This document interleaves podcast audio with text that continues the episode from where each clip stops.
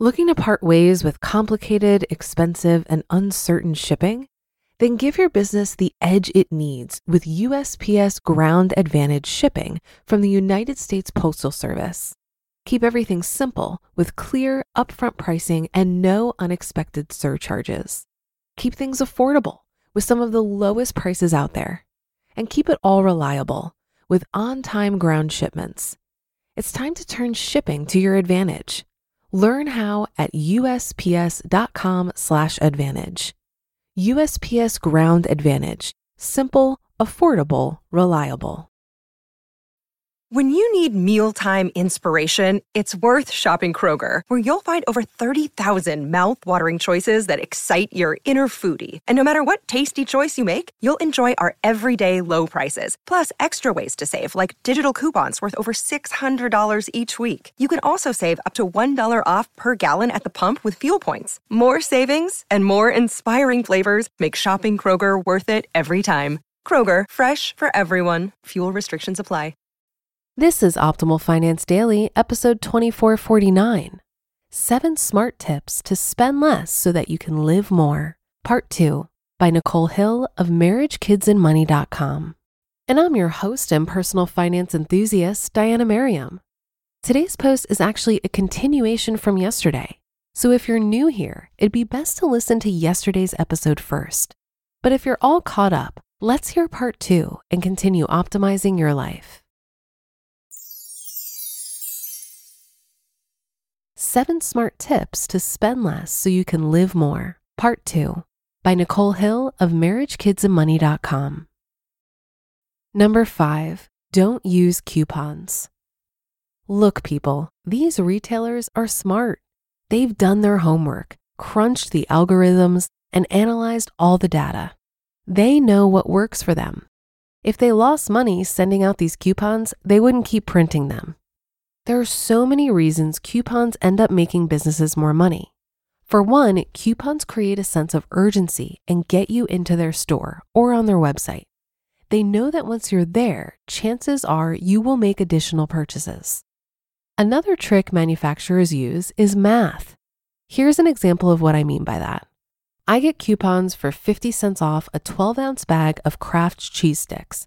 But if I buy the 24 ounce bag, the cost per cheese stick is exactly the same price without a coupon. So I can get the sale price by simply buying a higher quantity.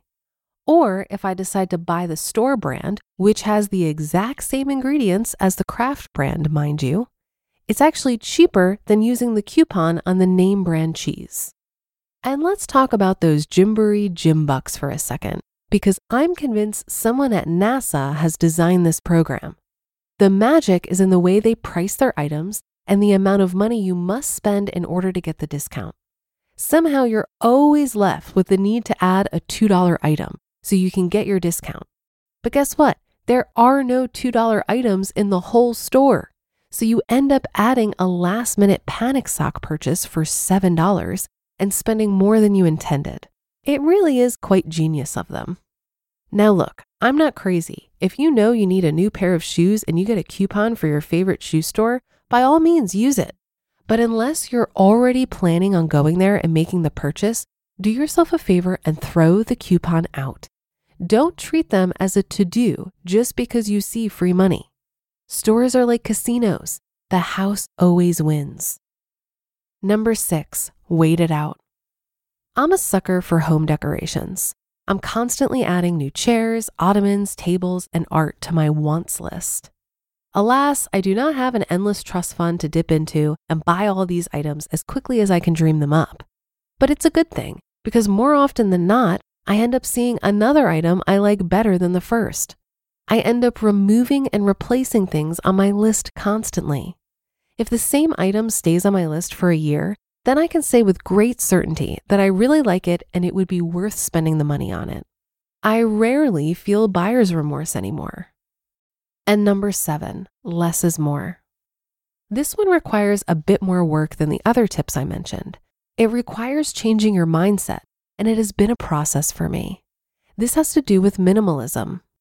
The minimalist way of life is becoming more popular as of late, with people living in tiny houses documentaries like Minimalism, and challenges like Project 333 hitting the mainstream, people are starting to reject the consume more culture for more simplicity. I don't know if I can call myself a minimalist yet, but I'm working towards it. Every time I donate more of my stuff, I feel weight being lifted from my life. I still want things and I still buy new things, but I make sure my purchases are well researched, thought about over a long period of time, and are truly things I love. I've decided to stop buying more stuff and start buying more things that add value to my life. And realizing that perhaps I don't need 24 wine glasses for that one party I might have one day. My kids don't need every toy they love playing with at the library or Jimmy's house because if they have it all at home, it won't be special anymore. So, all you need to do is this simple little thing called changing the way you think. No big deal. Just kidding, it's incredibly hard, but it's doable we can take baby steps each day, which will add up to miles worth of progress in the long run. Even if you use just one of the seven suggestions, I think you'll find that spending less will help you do more in life. I'm not perfect, but I'm much better with money than I used to be. We will be debt free, including our home mortgage, in less than a year. Our children will not need to take out student loans for college, and my husband will be able to retire by 50 if we keep on the path we're going down. That makes my small sacrifices every day well worth it. You just listened to part two of the post titled Seven Smart Tips to Spend Less So That You Can Live More by Nicole Hill of MarriageKidsAndMoney.com. Looking to part ways with complicated, expensive, and uncertain shipping?